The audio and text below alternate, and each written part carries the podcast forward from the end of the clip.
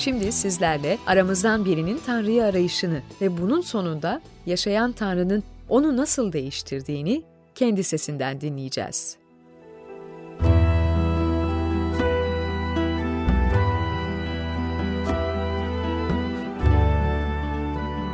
Merhaba, ben Melih Ekener. 1965'te annemden, 1998'de ruhta yeniden doğdum. Tiyatro, televizyon ve sinema oyuncusuyum. Şu an özel bir radyoda program yapmaktayım. Vereceğim bu tanıklık, İsa Mesih'in Rab olduğuna ve günahlarımızın kurtuluşu için çarmıhta ölüp, üç gün sonra dirilerek ölümü yendiğine dairdir. Benim Rab ile tanışmam çok eskilere dayanır. Ana rahminde sana biçim vermeden önce tanıdım seni. Doğmadan önce seni ayırdım. Yeremya 1-5 Rabbe gelmeden önce Thomas gibi kuşkucuydum. Bilim dışında inandığım bir şey yoktu. Test etmeden, dokunup görüp tatmadan hiçbir şeyin varlığına inanmazdım. Bana anlatılan ve uygulanan her inanç saçma geliyordu. Çünkü hiçbiri yeryüzünün mantığına uymuyor ve ispat edilemiyordu. Bilim de Tanrı'yı ispatlayamıyordu. Bu nedenden Tanrı'yı tanımakta bir yarar görmüyordu. Tanrı'yı tanımakta yarar görmedikleri için Tanrı onları yararsız düşüncelere, yakışıksız davranışlara teslim etti. Her türlü haksızlık, kötülük, açgözlülük ve kinle doldular. Kıskançlık, öldürme hırsı, çekişme, hile, kötü niyetle doludurlar. Dedikoducu, yerici, Tanrı'dan nefret eden, küstah, kibirli, övüngen, kötülük üreten, anne baba sözü dinlemeyen, anlayışsız, sözünde durmaz, sevgiden yoksun, acımasız insanlardır. Romalılar 1 28 32 Pavlus'un Romalılara yazdığı mektuptaki bu tarife birebir uyuyordum. Bu da beni fazla rahatsız etmiyordu. Çevremdeki herkesten farklı değildim çünkü.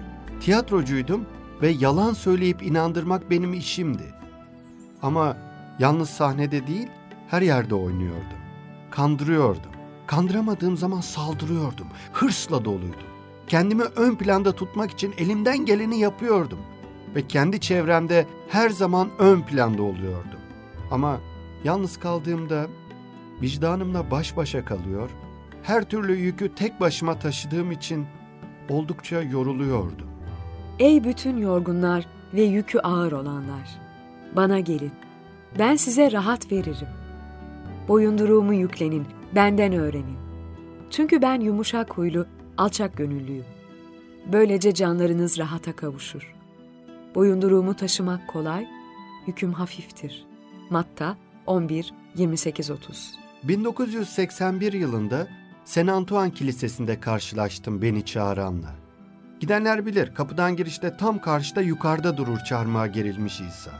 Ama ben onunla göz göze gelince gözlerimi kaçırdım. Utandım. Nedenini bilmediğim bir utanç yüzünden hep başım eğik dolaştım o görkemli kilisede. İçim içimi yiyordu. Niye böylesine utanç içinde kalmıştım bu renkli ikona karşısında? Onu tanımak için dayanılmaz bir istek duyuyordum içimde. Sanki biri içimdeki kapıları tüm gücüyle çalıyordu. İşte kapıda durmuş, kapıyı çalıyorum. Biri sesimi işitir ve kapıyı açarsa onun yanına gireceğim.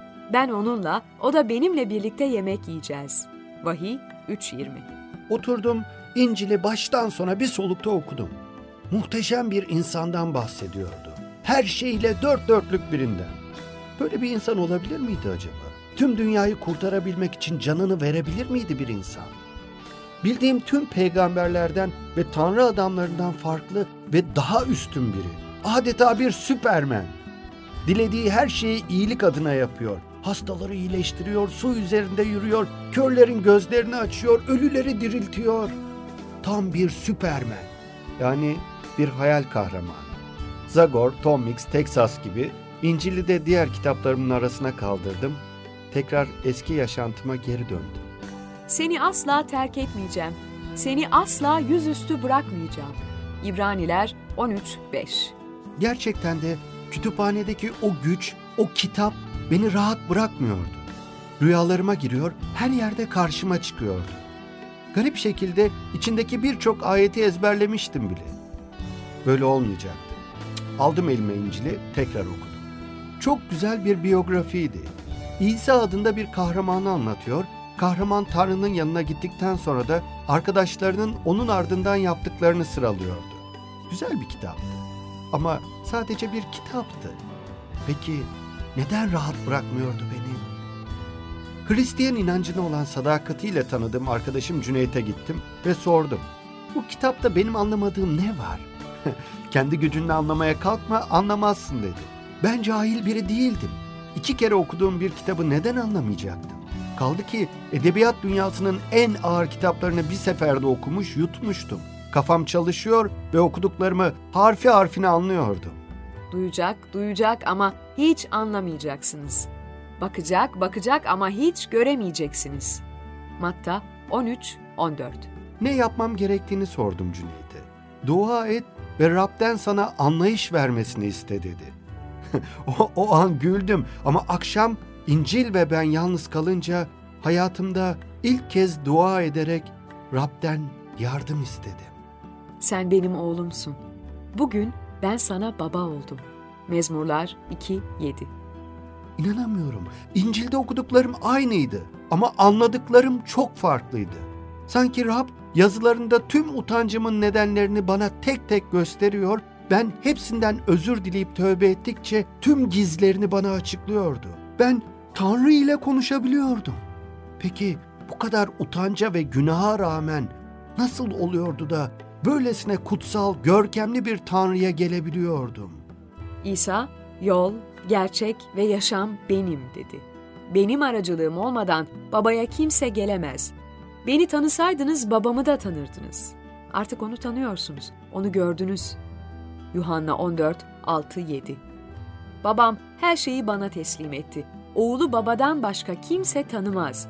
Babayı da oğuldan ve oğulun onu tanıtmak istediği kişilerden başkası tanımaz.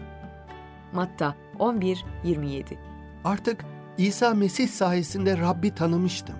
O kadar araştırmam, onu o kadar uzaklarda aramam boşmuş meğer. O bana lütfedip elimden tutmuş, ben de onun ardından yürümeye karar vermiştim. Yine de içimdeki kuşkular beni terk etmiyordu. Görmeden inanmak istemiyordum. İnanamadığım her şeyi Rab'be getirdim ve ispat istedim. Rab tüm asliğime rağmen hepsini ispatladı. En son Rab bana vaftizin ne demek olduğunu açıkladı ve 1998 yılında vaftiz olarak yeniden ruhtan doğdum. Rabbi hayatıma ve yüreğime aldıktan sonra çok mucizesini gördüm yaşamımda. En son mucizesi de çocuğum Ege ve annesi Senem oldu. Ben her zaman Rabbin haylaz ve kuşkucu çocuğu gibiydim. Hiçbir şeye görmeden iman etmedim. 12'lerden biri ikiz diye anılan Thomas, İsa geldiğinde onlarla birlikte değildi. Öbür öğrenciler ona biz Rabbi gördük dediler. Thomas ise onun ellerinde çivilerin izini görmedikçe, çivilerin izine parmağımla dokunmadıkça ve elimi böğrüne sokmadıkça inanmam dedi.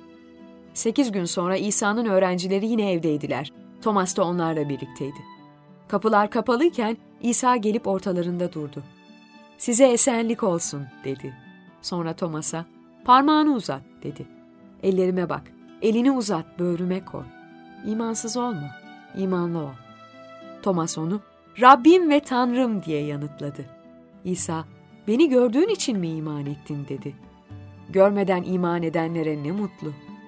Yuhanna 20, 24-29 Sonuç olarak eğer bu tanıklığı dinliyor ve Rabbi tanımıyorsanız şunu bilin ki kalbinizin kapıları tam güç ile çalınıyor.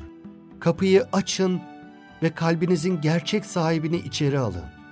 Eğer onu tanımak istiyorsanız kendi gücünüzle değil ama onun lütfu ile tanışın.